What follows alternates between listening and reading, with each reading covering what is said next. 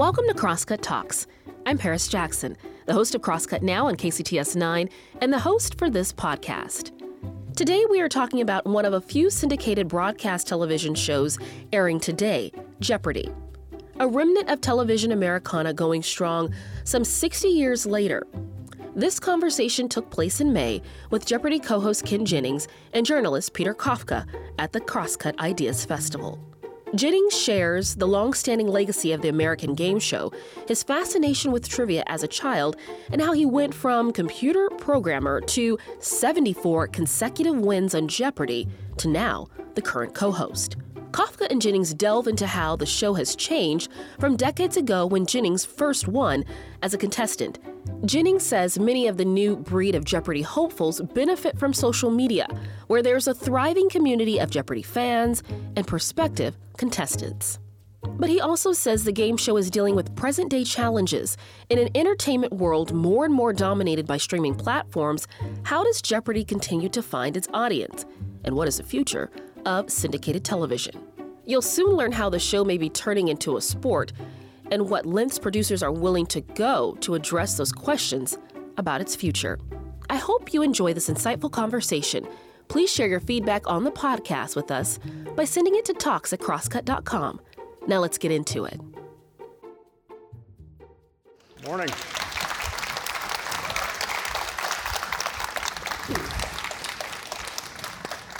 We decided we would switch it up, and Ken is going to ask me the questions. It's kind of my day job. Oh, wait, that's not true. I say the answers, they say the questions. I don't, I don't know how my own show works, apparently. Oh, you guys will have a chance to ask your own questions, and there's a part of my script where I'm going to tell you all about that. So I'm going to go with the script for a second. Uh, my name is Peter Kafka. I'm the host of Recode Media. That is the podcast that focuses on the intersection of tech and media. When I'm not doing that, I make other content over at Vox.com. That's V O X. Uh, I've interviewed all kinds of folks in my life. I have never interviewed a professional game show contestant before. so we're going to fix that. Um, we're not going to talk to any old game show contestant, but the most famous. Ken Jennings became a household name by reeling off 74 consecutive Jeopardy wins in 2004. He has turned those wins into a career. It's still running today. He's the co host of Jeopardy! Welcome, Ken. Thank you for having me. Delighted to be here. I'm going to ask you some mechanical questions about how Jeopardy works, but I want to start big picture first. If you weren't the guy who won 74 consecutive wins on Jeopardy and was now the co-host, what were you going to do as a career? I think about that a lot, actually. I was, uh, I was always a real trivia nerd as a kid. These quiz kids, know-it-all kids, tend to come out of the womb like that, I think. Like clutching a copy of the Guinness Book of World Records. Super popular. That they had in you. And of course, popular with the ladies. Kids love that. Uh, I mean, that's what happens. At some point, you hit the, the Judy Blume age where you're like, oh, it is not a hit with girls to know Captain Kirk's middle name. And, and as a result, I kind of went into the trivia closet for, I don't know, over a decade. And, you know, never really thought, hey, uh, you've got a weird associative memory kind of a brain. What do you do with that? I went into computers because it seemed like that was the future. Born and raised here? From here, yeah, we moved overseas when I was a kid. Uh, I went to kindergarten through first grade here in Seattle, and then used to come back here in the summers, but we were living in, in South Korea for most of the 80s. And um, like by my mid 20s, I was a computer programmer and not a particularly talented or happy one, having a bit of an early midlife crisis. My wife says I was always coming home from work with some new scheme. What if I take the foreign service exam and we move to Gabon or, you know, law school, even, who knows? Uh, and instead, just on a whim, I tried out for a game show. So I guess there's a universe where I'm a mildly unhappy software developer. Just be grinding it out, complaining about Yeah. back to work. Probably still wanna go to the binging office. Atlanta uh, and uh, Reservation Dogs. Like I'm sure my TV life doesn't change much, but I think my career would be very different. So you hit this run in 2004, and I remember I was not an avid Jeopardy uh, watcher then. What? But then, but I remember your name. It was a big deal. Um, did you think, wow, this is amazing, and once I'm done with this, I'm going to go back to being an unhappy computer programmer? Or do you think, Yeah. I'm going to turn this into something else? It was a crazy roller coaster ride, but I never had any sense that it was sustainable. Part of me still doesn't, actually. like, I uh, like my wife and I had a bet. You know, I had our, you know I had won maybe 40 or 50 shows before any of them started to air. So we knew there was a fun thing that was going to happen mm-hmm. in our mm-hmm. lives, and maybe I was going to go on Letterman. But like, I didn't think it was any kind of a life-changing thing. And uh, we had like a bet on how many people would ever recognize me, like at Costco lifetime. And I thought the over/under was like 10. I was like, yeah, nobody cares who's on Jeopardy. This will last a few weeks, and then something will happen on Fear Factor, and nobody will remember me anymore, and and that's fine. So how? So at what point do you go? Oh, this is a thing, and was it something where you were actively trying to extend the half-life of that fame? Were there people coming to you with proposals? Did you have to think about how to manage that, or did you sort of back into it? Yeah, I never had like a five-year plan, but somebody did uh, ask if I wanted to write a book, and I kind of did. I was like a frustrated English major in college who switched to computers when I think when I heard the joke, uh, the old joke, what's the difference between an English major and a large pepperoni pizza? The, the pizza can feed a family of four. I, I think that's when I, that's when I became a computer science double major. Um, and so, like, yeah, I'd like to write a book. I don't know what that would be, but that seems like an interesting challenge, more interesting than the Java apps I'm writing at work. Um, so I took a leave of absence from my software company and started to work on the book, and that just kind of snowballed. And I'm still on leave. I guess they have not called me in a while. the, I think a lot about the, for, for professionally, I think about how the media landscape has changed. This happened to you in 2004. The internet existed then. We'd already gone through the, the first web bubble. But for most people, still, the internet is something you got to through AOL, you know, maybe a browser. There's social really media doesn't no exist, which is media. very important if you're a Jeopardy contestant. Much better time to, to be a, a, a rando on TV before yeah, before so Facebook and Twitter. Do you think about what happens if you go through that run now, if you just transport yourself 20 years ahead, and how your career plays out differently? Um, in 2023 as opposed to doing this back in 2004? Well, I see it now firsthand with our you know, we've had some high profile super champs lately. James Holzhauer five years ago, Amy Schneider last year. These are all people who have the same kind of roller coaster summer that I did in 2004, but they're now trying to do it in the age of social media and all the kind of soul killing aspects of that, the harassment and whatever, um, the addictions and. Uh, and there's but also, also a way for people to reach their people too. Exactly. Like, uh, and you know, preparing for Jeopardy has changed very much in the age of the internet. Um, there's now an online archive that has hundreds of thousands of Jeopardy clues from past games, and people will literally build flashcard decks or build simulators in their houses where they can kind of drill themselves on Jeopardy like a Rocky movie montage. So in the in the past, it was kind of a thing you would do as a lark. Hey. Uh, you know, I like to annoy my friends at bar trivia. Like, I'll, I should try out for Jeopardy. And now you've, and that's kind of been professionalized a little bit. We were talking backstage. It's amazing that Jeopardy is as big as it is today in a world where attention is fractured, where everyone can seek out their own stuff. It's a, it's a syndicated broadcast TV show. That's that's a dead, dying medium, right? Like, yeah, the fact that syndicated broadcast TV still exists it would be like telling an alien that Hee Haw is still a big hit or something. So Ken, we, were, we were trying to figure out the actual audience. We think it's around nine-ish million per episode. Yeah, it's you know it's the most watched thing on TV basically that's not the NFL. You know, no, nothing's really bigger than Jeopardy or Wheel unless it's got a quarterback, which is insane that this is the now the last remnants of American monoculture. Why does it work? It's largely a legacy uh, don't get me wrong, I love the show, and we put on a good show every night, but we have 60 years of goodwill if you go back to Art Fleming. Uh, and if you just do the Alex Trebek years, that's 1984. That's almost 40 years of people not just um, kind of being vaguely aware that Jeopardy exists because it's in Groundhog Day, but like people who make it an appointment. Like people, you hit an age in America where you make Jeopardy part of your evening. You know, it, it might as well be a meal. And so there, people watch it with a sense of ritual. The way they used to with Ed Sullivan or Carson, it's just the last thing right, the like late that. night hosts are going through the same discussion and right. existential question. It's not exactly your problem, but it kind of is because you're it kind of is. Doing it. And we're the last man standing, really, because there's no more Cronkite, there's no more Carson, there's no more agreed upon. There's SNL and there's that Jeopardy wheel hour, and and that's about it. And it's a sense of tradition. You know, people watch it with all the all that baggage, all the good memories of watching it with dad or grandma or in the dorms in college or you know whatever those decades of, of goodwill they have with the show. How do you think about balancing the tension between wanting to keep those loyal fans who are seeking you out in a world where it's not easy to find you with maybe the theoretical hope of bringing in new people who didn't grow up with this? Or do you say, you know what, we've got an existing audience and that's what we're sticking with. We want to make them happy first and foremost? It's a creative question and it's a commercial question. From a commercial standpoint, uh, Jeopardy, because it's syndicated, does not have uh, corporate overlords. I mean, it does. It's got Sony, but like it's we're beholden to hundred affiliates all over the country. And if Dayton is nervous that the ratings are down, we need to put out a fire in Dayton.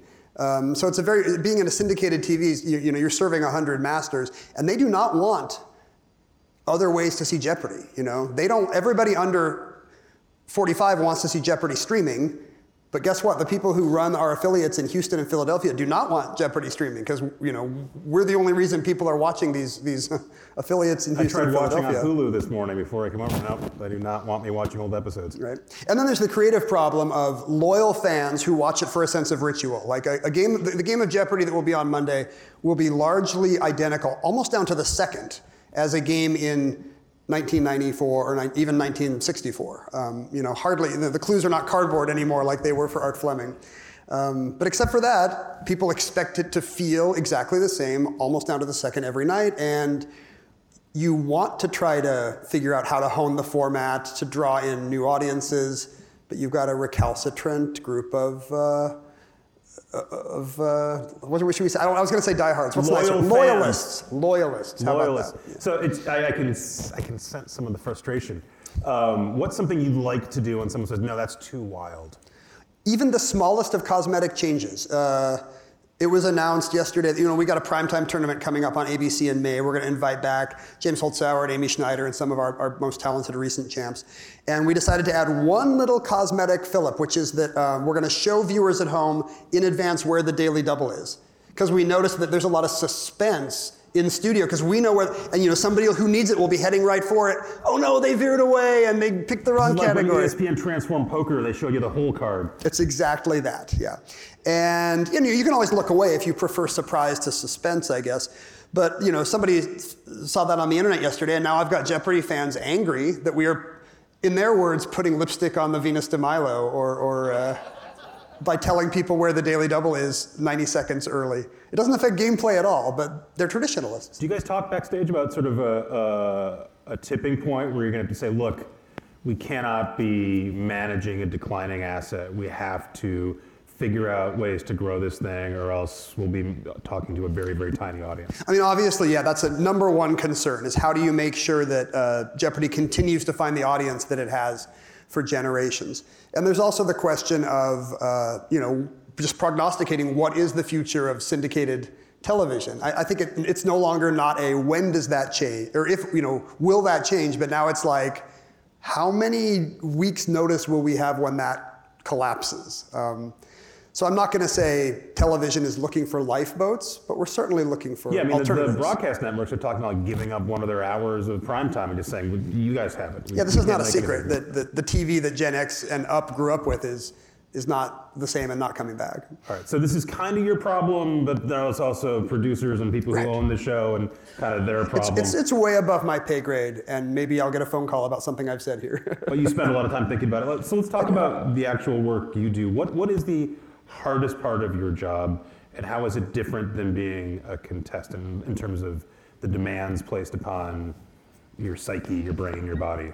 Hosting is incredibly difficult. I mean, being a contestant is stressful. There's no two ways about it. You're seeing people, every three people every night on Jeopardy who have basically just picked up their sport that morning and are going to try it on national TV. You know, like imagine you're watching the Olympics and the pole vaulters have just tried out the pole that morning. Yeah, I'll give this a go. Like that's kind of what Jeopardy is. Three three amateurs giving it a shot. Uh, and so as a result, what seems like a very kind of relaxed cerebral thing on TV is an intense gladiatorial gauntlet for the contestants. It's like suddenly you're in Tron and you're on the backside of the screen and you realize that uh, you know you're in the light cycle now and it's it's life and death. Um, so co- contestants, uh, you know, have that's an adjustment. It's very intense. But hosting's hard too. Like Alex just made it look easy for 38 years. Uh, he was just so smooth and so graceful, unflappable, that I think people got the impression that that's an easy job. And as a result, when we had a series of guest hosts a couple years ago, we would have different kinds of journalists coming in thinking, yeah, yeah, I do, I do one of these on weekends all the time. I'll just read the prompter. And they were all, you know, Anderson Cooper's been in war zones. You know, Katie Couric has done live interviews with every world leader. And, you know, pe- even people like that were like, whoa, like Jeopardy is kind of its own beast. Um, the game moves very fast. 61 clues in a half an hour is a lot. The hard part is that the same person, the host, is not just uh, you know, you're, you're kind of you're doing everything. There's one person. You're the referee. You're kind of adjudicating things in real time. You know, with the help of a table of judges, but a lot of that is on the host shoulders. But you're also the booth team. You're also uh, play-by-play and color commentary for the folks at home. Um, and you're a host. You know, fundamentally, you're trying to be a welcoming presence for these three very nervous contestants. So you start off life as a computer programmer, you become a Jeopardy winner. How do you become a Jeopardy host? Do you train? Is there training for that? How do you learn how to do all that? I am not a broadcaster, obviously. Like, uh, no training for it. And so for years, people would say, hey, when Alex packs it in, you ever think about hosting Jeopardy? Like, as if that's a thing I could just decide to do. Like, yeah, I've decided I'll become the host of Jeopardy.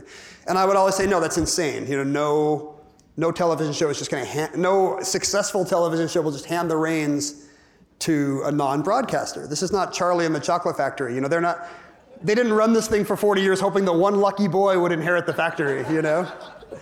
Uh, and so nobody's more surprised than me that they gave a non-broadcaster a shot. But I guess it turned out to be a, a, a tactical question. Can you teach a, a, a, broadcaster Jeopardy, or can you teach a Jeopardy person? I mean, you've got a gift of gab, right? You're, you're good at that. Was that something you always had? You mean... Jeopardy's a real good cure for stage fright. I would say. Like, nothing in your life will ever have the pre. Like, I just walked out here, and if this is entertaining, that's great. And if it's not, I'm still gonna go home after and nothing changes. On Jeopardy, you get one chance, and maybe you're gonna win a $30,000 check. And if you're $1 short, you go home with lovely parting gifts. You know, it's a very unforgiving field. You get one bite at the apple. And it's nerve wracking. And I find that since that day, I am not nervous in any situation because it's always better than Jeopardy. And do you, do, did you approach it like, well, all right, there is no boot camp for this. I'm going to teach myself. I'm going to study game tape. I'm going to study Alex. I'm going to study other shows. Studying Alex was kind of the key. Like, luckily, I had seen him do it up close in person, you know, for probably nearly 100 hours. And then I'd been watching him since I was 10 years old. You know, living overseas, all we had was Armed Forces TV. Uh, which meant me and all my friends had one channel at all times. Imagine a world, if you will, with no streaming, like no, no cable, no VHS even in 1984. I think we didn't have a, a tape player yet. So me and all my friends would run home every day to watch whatever the Army put on. And for whatever reason, the Pentagon put Jeopardy on after school. So like Alex Trebek kind of raised me. And it was always a, like Jeopardy was like a safe space where smart kids were being rewarded for that and celebrated for that. Did you, did you do it in the living room? Did you pretend you were Alex in the living room? You know, I did play game show host as a kid. Uh, like when I was like six or seven years old, my parents gave me one of these blackboards for Christmas, you know, thinking I would draw. And instead, I would draw the Family Feud board and make everybody play Family Feud. So, so you're like one of the super athletes that's always kicking a ball against the wall, or a drummer who's banging on stuff. From you, you had this in your genes. But self-taught, like I'm an outsider artist. Mm-hmm. You know, like I don't have any actual training. I'm Daniel Johnston being like, I'm going to record an album, you know. I, and, and I really did kind of have to learn on the fly. But luckily, I had seen Alex do it, and he he kind of perfected the art. What was the the thing that the habit that was hardest to learn or to break? The thing I was surprised about was how little Alex did. Like the light touch, I think, is really important. You know, he would always say, the game's not about the host, it's about the clues and the players. He was never announced as the star of Jeopardy the way his predecessor had been. He was always the host of Jeopardy because he was like, I'm, I'm not the star. The game's not about me. You know, like imagine anybody in television saying that today. You have to, you have to be a, you know, a gentlemanly Canadian from the 1930s, I think, to, to think about TV that way. Uh, but he, he, was absolutely right. You watch tape of him, and he is doing the least amount of work possible. Not out of laziness, but just out of economy. Like even the verbiage, you imagine him saying something like, All right, you're in third place, uh, Gordon. Now you've seen the categories. Go ahead and select for us. And often it's just like, Gordon, go. And the show works just great and has a real punch and an energy. Do you watch game tape of yourself? I hate to, but it helps yeah. because you know the things that annoy you about your performance are exactly why you should be watching that tape. We'll be back with more after this. At Amazon, there's a way up for anyone because there's something for everyone. Like Jessica, who completed free technical training programs and is getting her bachelor's with Amazon's prepaid tuition. Even if you have no knowledge or no experience in IT, Amazon has the tools and the resources to teach you. I've been promoted three times and it's been a significant boost in pay for me. Free technical training programs at Amazon move full time and part time employees into higher paying jobs. Visit aboutamazon.com for more info. When you won that 74 consecutive streak, that was an anomaly, right? Obviously, it's the record, but you didn't have a lot of people going on long streaks, and now it seems like it happens quite often. People are rattling off 10 wins in a row. Did something change in the game? Did something change in the way people train for the game? There's like a decade long string around, I don't know, 2006 to 2016 where like nobody wins more than 10, basically. And I'm thinking, this can be done. I know this can be done. You know, there, there is a plateau where if you hit it, the returning champions got some advantages. You know, you're less nervous, um, you've done it a few times, your timing's getting better, and yet they're bringing in fresh meat off the truck every day. You know, pe- people who are as dazed as you were on your first day. Um, so I was like, there's got to be a plateau where these long streaks are possible. And we've seen quite a few in recent years. We've had a, a 40, a 38, Mattea was a 23. You know, we, we had like three or four really long streaks last year alone. And we don't know if we fully understand So it could be what's happening randomness, there. it could be It's a small sample size, yeah. could be chance. But I think a lot of it is what you say that people now, you know, we're in the Moneyball era where the old techniques have been shown to be superstitious, suboptimal. Now people know there is a way to train for Jeopardy. There's a smarter way to wager. You know, you can spend an afternoon and become a perf- mathematically perfect Jeopardy wagerer, and yet people go on the show for a lark and, and just bet wrong because they haven't really studied the odds. So the premise of Moneyball, right, is oh, you th- you know, stats that you used to think were important are less important. It's more important to get on base than Yeah. to get a hit. What is the Jeopardy equivalent of Moneyball? The Jeopardy equivalent is that you know uh, on base percentage is daily doubles. Um, you know, we always think about the game going down to Final Jeopardy, like that's the climactic moment. But in fact, to win a long streak, you gotta eliminate error. You know, historically, Final Jeopardy conversion's around 50%. You do not want to put your game in the hands of 50% conversion. What you want to do is put the game away earlier. Um, daily double conversion's around 80% historically. What you want is big wagers on daily doubles so that by the time Final Jeopardy arrives, you have doubled up on the competition and you're out of reach. And so when you watch James Holzhauer start at the bottom of the board, build up a, a war chest, hit a daily double, bet it all, he's demoralized the opponents, like the game's over by the first commercial. Um, that's Moneyball. So we just saw baseball this year. I'm not a huge baseball fan, but I've read about it. They've they've changed the rules to counteract the Moneyball stuff. Yeah. They took over. They got rid of the, The shift. where you put all the players in the outfield on one side, and it looked ridiculous. Um, Bases and are bigger. make the game go faster, and people complained about it, and it seems like it's working. We talked earlier about the fact that people don't want any shift in their game at all. Have you guys talked about tweaking the game to counteract the, the Moneyball aspect? Hypothetically, I don't know how serious this is because, as I say, changes to the format are anathema to a lot of Jeopardy viewers. But like just speaking purely for myself here, like there are things you could do. Um, daily double placement is not random. Uh, humans look at the board and decide which clues and categories have the best daily double vibe.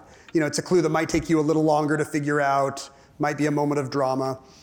Um, so because a human is placing that, it's not random, and contestants know where to look for them. They generate heat maps of where daily doubles are, like you would for a pitcher or a or a batter, and that's why they have on. So we, you know, we could randomize daily double placement better. Um, Wait, so there are contestants at home putting together heat maps? Heat maps of daily double finding, yeah. And the funny thing is, it works. Like you watch James Holzhauer play, and he can kind of look. I don't know what his method is, and he won't tell me for you know reasons of trade secrecy, trade secrecy, I guess. But something about either the category spread or position on the board, he has an amazing sense of intuition And you for where they like, are. I did this pure, man. I did this before heat maps. Yeah, it's all these guys chugging protein drinks and stuff, and I'm like, whatever. Like I didn't have a gym. I was like dragging a side of beef through the hills. We didn't have, there was not even, when I was on in 2004, you could not look up past Jeopardy clues.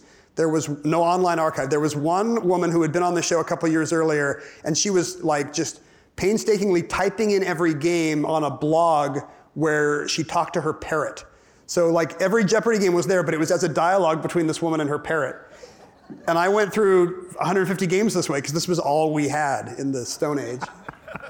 When someone's on one of these runs, which are now more common, but still by definition rare, does that create a different dynamic backstage? Is everyone sort of excited, or uh, is it like um, again, like in baseball, where it's a no hitter, you don't want to say it out loud? How does that change what's going on vibe wise? You know, when I was on, I now know that everyone was terrified. They had just changed the rule. It used to be you got five wins and then they gave you a car and kicked you out and you were back for the Tournament of Champions. And a few months after I had tried out for the show, they changed this rule. So by that, that's the accident that changed my life, basically, is that I happened to try out right before they changed that rule and got on right after. Um, so they were terrified. They have got they've got 50 games of me in the can, and what if America hates this uh, like annoying kid? What if this is the thing that ruins Jeopardy? Um, the games were not close. At that point, they did make a few changes, kind of like uh, you know eliminating the shift or widening the lane in basketball for Wilt Chamberlain. They they started to give the challengers more of a warm up every morning on the buzzer to try to level the playing field a bit, and we do that to this day. It's it's a good move. Um, today, when we have a long run. Uh, you know, at first we're a little nervous because, you know, what could happen? You know, people could love this uh, player, people could hate this player. You know, we don't know what it's going to do to the perception of the show. But what Wait, we do, so people hate. There are people who go on runs that are unpopular with with with. Yeah, I think um, you know I mentioned James Holzhauer, best player of his generation, very divisive. Um, you know, hard-bitten poker player, sports gambler, um, enjoys kind of playing up the he's a pro wrestling heel angle a bit. Um, and the fact is, you know, Jeopardy viewers but that's the person are. you want to tune in to see get knocked off, right? I mean, that's the thing. We don't mind anymore. And we, you know, whether you know love them or hate them, we know that people tune in for long streaks now, so that we're not nervous about that. And we've learned that they always lose. They seem invincible, and then something goes wrong. A missed daily double, uh, you know, some fluke thing will happen, and that invincible player uh, will be gone. And again, it's one to a customer in Jeopardy. Does it change your performance? Or are you actively sort of like, um, this, we got a streak going here. I need to be aware of it, play into it. It's exciting for the host. As you know, the the long running players are actually more relaxed and able to have fun with the game. That's why the tournaments are a lot of fun. You know, Jeopardy Masters coming up in May. We've got six players who, you know, some of them have 50, 60 Jeopardy games under their belts. They are very comfortable out there. They are not the nervous people you see every night in bad sweaters telling stories about their cats in, you know, in amazingly uh, unfunny ways. No, these are people who know what they're doing. And so there's a lot of interplay and, and uh, rivalry, and that's a lot of fun. And so the host can feed on that energy. My, my, producer, Travis, who is a hardcore Jeopardy person, tells me that it's well known that at the level of the people who are playing on your, on your game, that everyone knows the answers. Everyone has sort of the equivalent knowledge base and the real competition is buzzer based that it's it's reflexes and hitting the buzzer is that true there's a lot of truth to that you know everybody has passed a very hard test to be there but it turns out I've been overstating that for years. We have started, you know, because we are now treating Jeopardy as a little more of a serious sport with playoffs and so forth. We've started publishing advanced statistics, which sports fans like. And one of the things we now publish is buzzer attempts. So you can see a box score where you know how many people are buzzing. And one thing we've learned is that the players who do well are not just players who knew the same number of responses but had slightly better timing, although timing is huge. We found that these people tend to be buzzing, you know, 10, 15 times more per game than their competition. So, but the, I think on many nights, the buzzer is the thing that, that How do you get better at buzzing? Buzzer's hard. You can't press the button as soon as you know it. You have to wait for the host to finish reading the question. And then at that point, a staffer somewhere flips a switch, activates the buzzers, a little light goes on to the side of the game board that the home viewers can't really see, and then you know you can buzz. In my experience, if you wait for, some people wait for the lights. My experience, if you wait for the lights, you get beat. You're trying to anticipate the, you know, wait for the last syllable of the clue, ba da ba da ba da, the capital of Egypt. Boom. You know, there's like a, there's like a discernible one syllable pause, and then you go. Um, but some days you have it and some days you don't. It's like golf or a golf swing or a, a baseball batter. Is that, um, you know, like in professional esports, right? you you age out when you're 18 yeah. or something, right? It's, it's young people with really hyper fast reflexes. That is not the case in Jeopardy. It's obviously. not speed; it's rhythm. You know, we have a 62-year-old uh, player named Sam Buttrey who nearly, you know, he was in the finals of the Tournament of Champions last year. Jeopardy viewers loved him because he's a white-haired Steve Martin type, and they you know, they're used to these young hotshots. Um, but he had kind of an odd buzzer technique. I think he might do this, but he was right on the money. You know, it's It's not age. I feel like you can age out of the knowledge side. Often our best players are right around 30. And I honestly think it's generational. Like that's the age where you still remember your parents' trivia, but you haven't stopped listening to pop music yet. You know, like, like you know, right now, like you're you're aware of Mash and you're aware of Lizzo. You know, like you've got this, you've got some 50 year span there. And you know, you turn 40 and you start to, you know, at 20 you've, you don't have the one end yet. At 40 you've lost the other end. Talk about how much you guys are spending, how much time you guys are spending trying to increase diversity both on screen and in the types of questions. So you do find you are reaching people with different knowledge bases.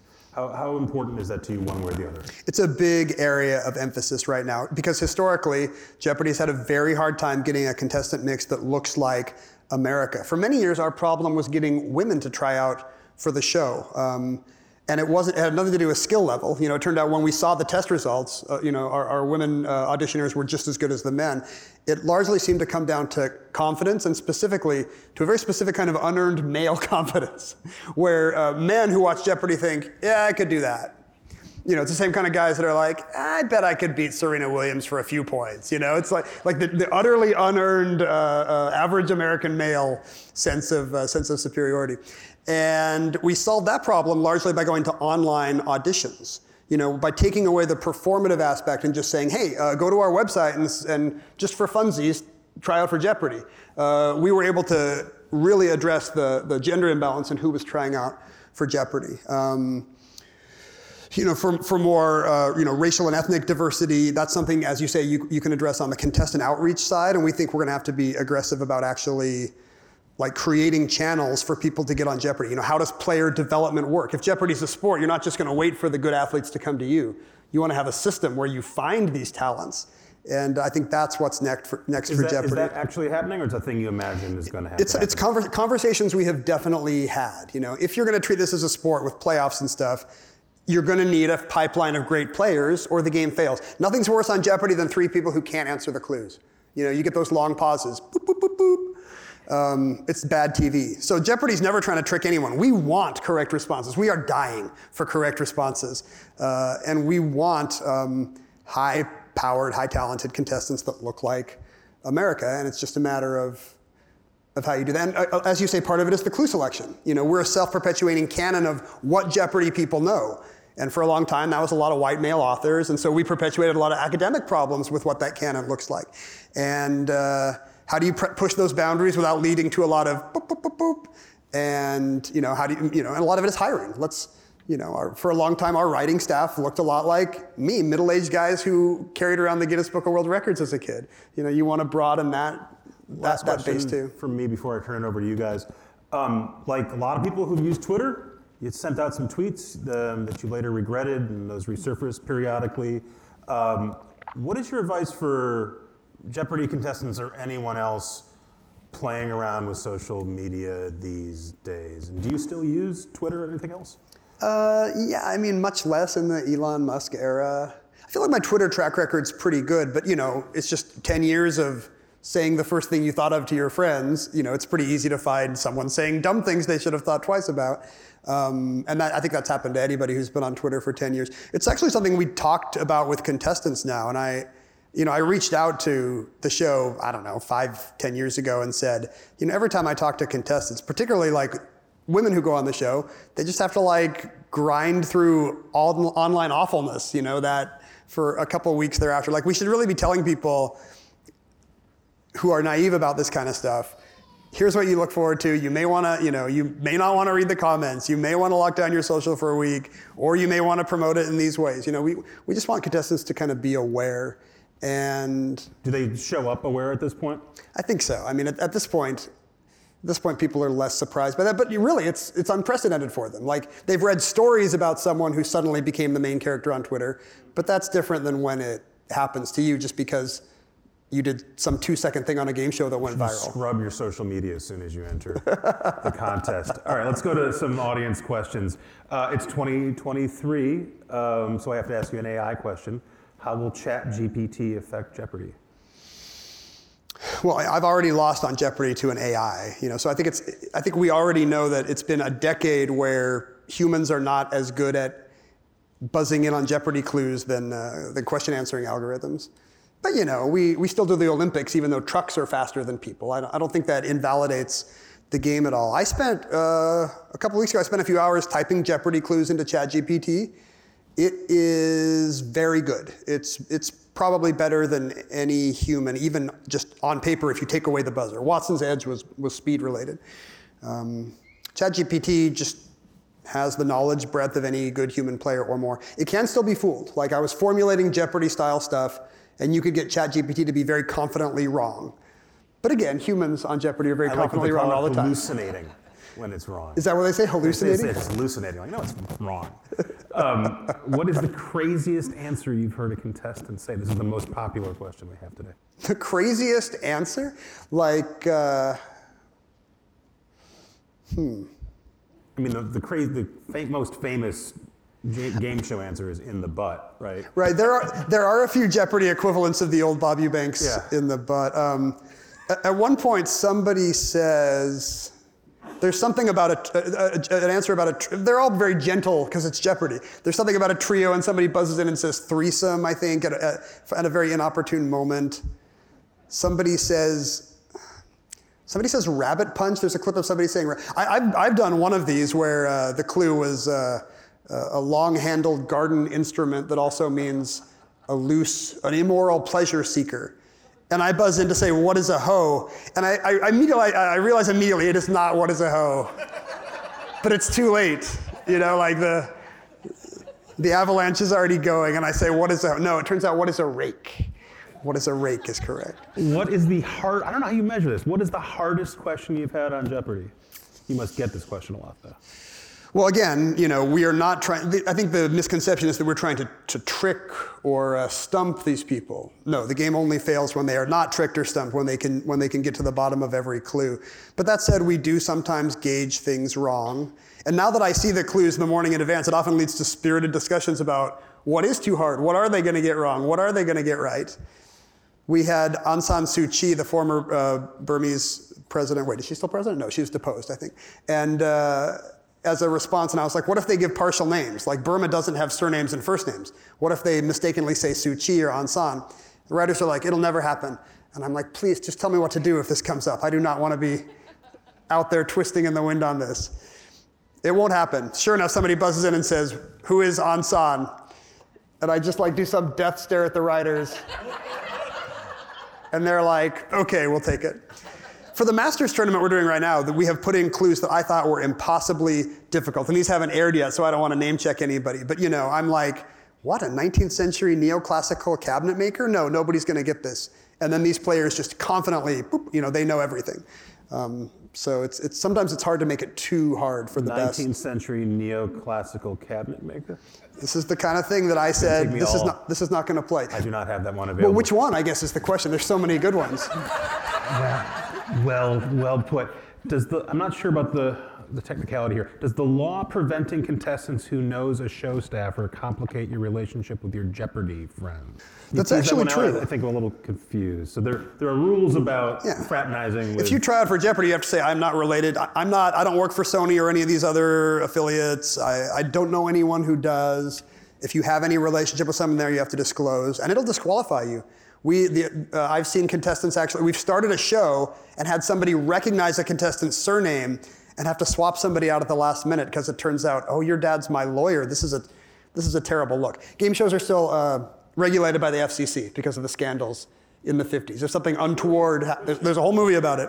If something untoward happened on Wheel of Fortune, it wouldn't just be on the cover of TV Guide. Like there could be congressional hearings again, and people could go to jail. So we take these things seriously.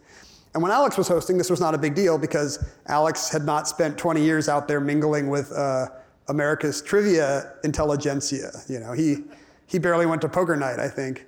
Um, but I do know a lot of these people, and so we've kind of had to think about, well, what are the guidelines? Like, if you met Ken incidentally five years ago, that's fine. You know, if you've got an email conversation with him, just disclose that, and we'll make sure that's, you know, once it's been disclosed, that's kind of fine. It's an evil, it's a level playing field. We just don't want things to come out. So, it are seems there, like do you have there's to a, turn down drinks or dinners. Like I can't, I can't hang. Uh, there are Jeopardy ex contestants who are friends of mine who now I feel like I shouldn't hang out with because Um, you know, they, we might have them back in a, in a future tournament, and it's a bad look if I've had dinner with you, but not you or you. I mean, luckily, some of those people are James Holzhauer, so hanging out with them is not a huge social loss. And now a question from James Holzhauer. Um, Wait, that's his music. He's walking into the ring. how can I watch your original 74 game run? I literally can't find episodes anywhere. I'm too young to have watched them live. This is someone who wants in.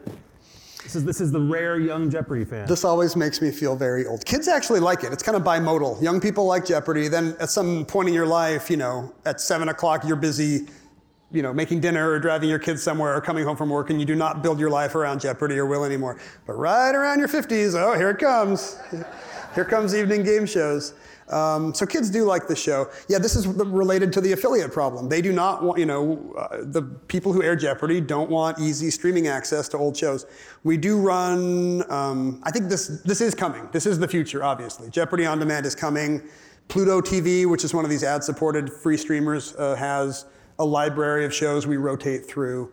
Um, so probably they have some of. They're probably airing some of my old shows now. Um, is BitTorrent still a thing? yeah, I think there might be ways. Yar.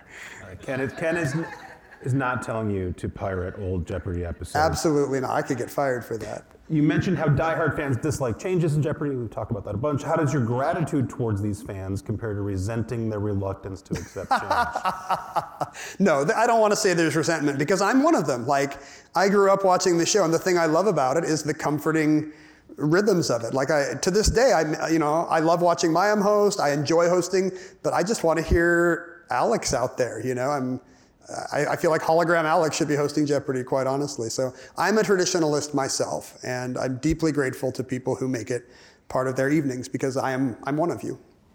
What do you think of the professionalization of Jeopardy? This is also what we've been talking about. Um, Claire McNear's book says that was a very polarizing change. It's a theme we keep talking about change and whether it's good or not. Yeah, I mean, it is the future.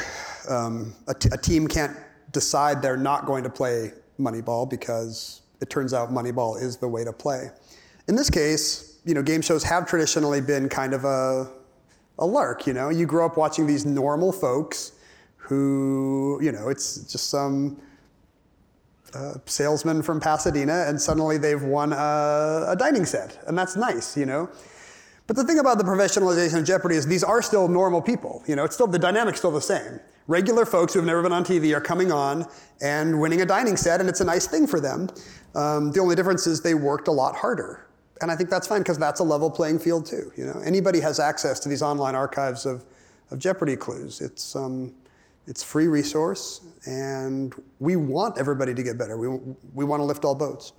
How do you feel when a long-standing champion like Mattea Roach or Matt Amodio, sorry if I pronounced Matt's name wrong, right. is taken down? Is it a melancholy moment or is it exciting? Both?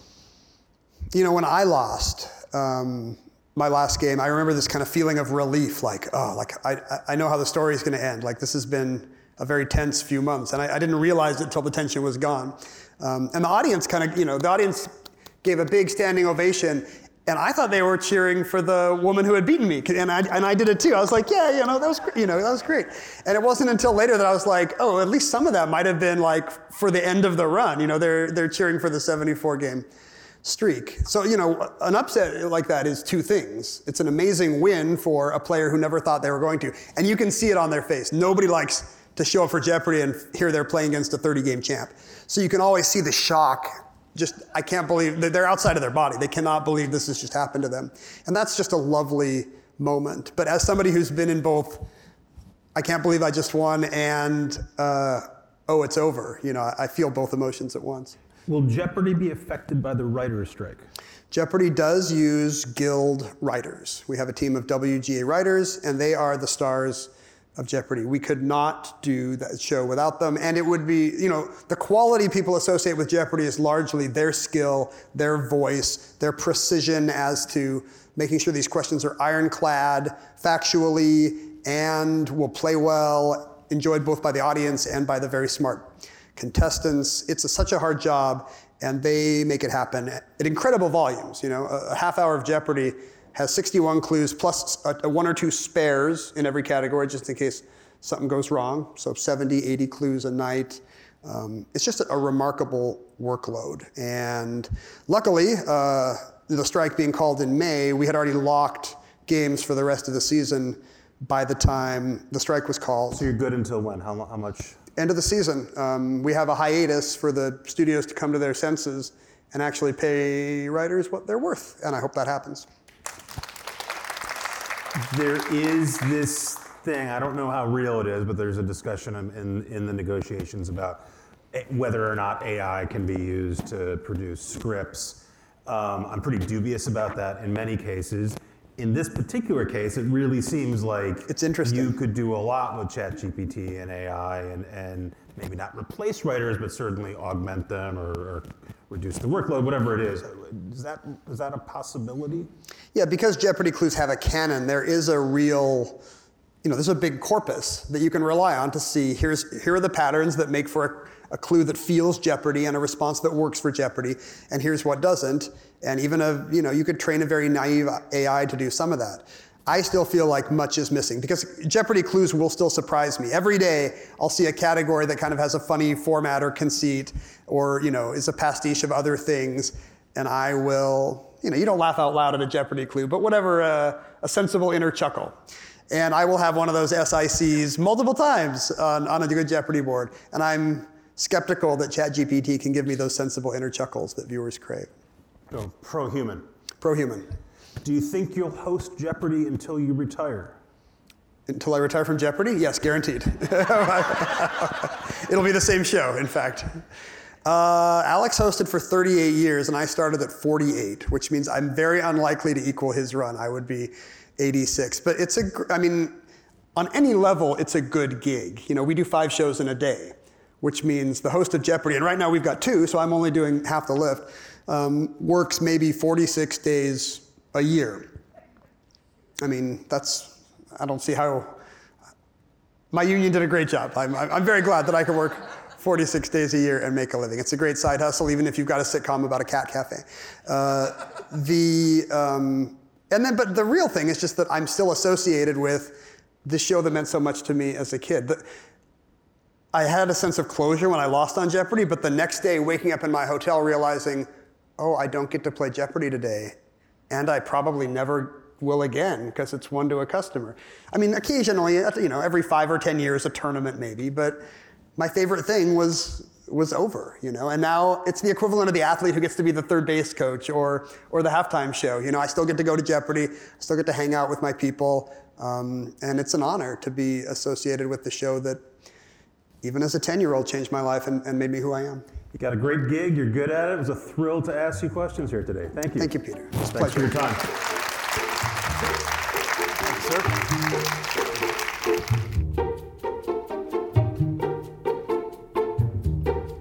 That's it for today's episode. Thanks to Ken and Peter for the talk.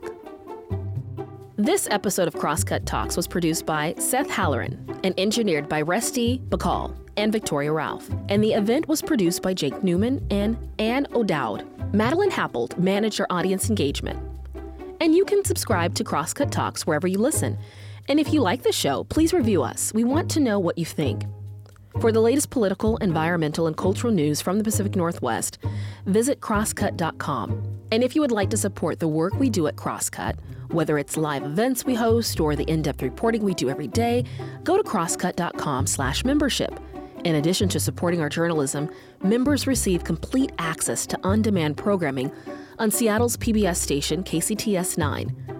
Crosscut Talks is a product of Cascade Public Media. I'm Paris Jackson. We'll be back soon with another conversation.